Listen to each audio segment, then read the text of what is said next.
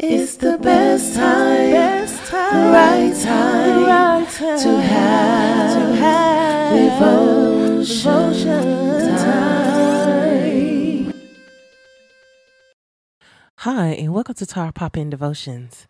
Today devotion is titled Remember Who Is in Control.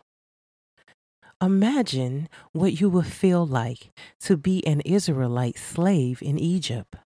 For years, you spend most of your days doing hard labor in blistering heat, and you repeatedly watch your people get mistreated by the Egyptians. Then suddenly, you hear the Pharaoh has agreed to let you leave. As you and the rest of the Israelites began your journey out of Egypt, the Pharaoh changes his mind you hear he's sending hundreds of chariots to retrieve you, and there's a big body of water blocking your route to freedom. Think of the panic you might feel when your leader Moses tell you to be still. In Exodus 14 14, it reads, The Lord will fight for you. You need only to be still. That's all we need to do. Be still and know that He is God. If you look at the end of the story, you realize that if the Israelites had not done what Moses told them, they probably would have made the situation much worse. A lot of people could have been taken back into slavery or even died. But Moses understood that it was best to trust in God and not in his own knowledge or power. Being still requires letting go of all control of a situation and trusting God to handle it. When we try to take control of a painful situation, our attempts to manipulate and force change are most likely going to cause you more problems. If the Israelites hadn't let go of the situation, they wouldn't have given God the opportunity to guide them through the Red Sea.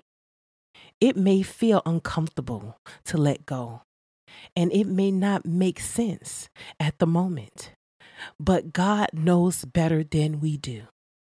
For my thoughts are not your thoughts, neither your ways my ways, declares the Lord. That's what Jesus says. He knows better than we do. When we experience a painful situation, we may not understand why but we can still trust that God knows what He is doing. Although we may not have an opportunity to see all of His good purpose on this side of eternity, we know that all things work together according to His will. And listen to these two points that I want to share with you. When you pray to Jesus, tell God you're releasing all control of your situation right now. Ask for, point number two, ask for His will to preside over every aspect of your life. Ask it. Ask God to just take over. Say, Lord, I want you to do it. I can't do it no more. I can't handle my children. I can't handle my marriage. I can't handle paying my bills. Lord, you do it. I can't. I'm tired. I'm frustrated. I don't know what to do next. I want to take things into my own hands. And we sometimes try to do that. And when we do, it always be bad. It never turns out the way it should if we would allow God to work in us, work in our favor because he knows where we're going to end up. In Isaiah 55, verse 8, it reads, For my thoughts are not your thoughts, neither your ways my ways, declares the Lord. He's saying that. We sometimes have to repeat that to ourselves and say, Lord, I know what I may be thinking is not the same way of what you may be having going on. Jesus knows our end and he know our beginning. Let's trust that Jesus will guide us all the way. Let's be still and know that he is God. And being still, like they said, it may not be easy. It may be hard to just sit there and just allow things to sometimes happen. Jesus do. He allow things to happen sometimes to bring us closer to him. To let us know that we are not in control of anything. If it wasn't for God, we wouldn't even be here in our right minds or even able to move and have mobility. It's because of Jesus we are able to do all of these things that we are doing right now in our lives. So let's trust the process. Let's trust that God can get us through. Let's pray. Lord, thank you for this day. Thank you, Lord, for being with every person that's listening to this devotion today. Lord, be with them. Be with the person that's having a hard time letting go. Be with the person that don't know how to be still and let you do what you're going to do. Lord, we love you and we thank you for your grace and your mercy. Lord, be with everyone.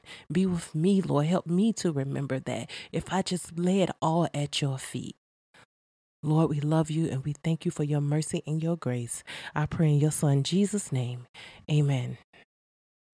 Are you enjoying my pop in devotions? If you are, you can donate to my PayPal account at Goddard's Ministry, G O D D A R D S Ministry. Thank you. It's the best time, best time, right time, right time to have, to have devotion.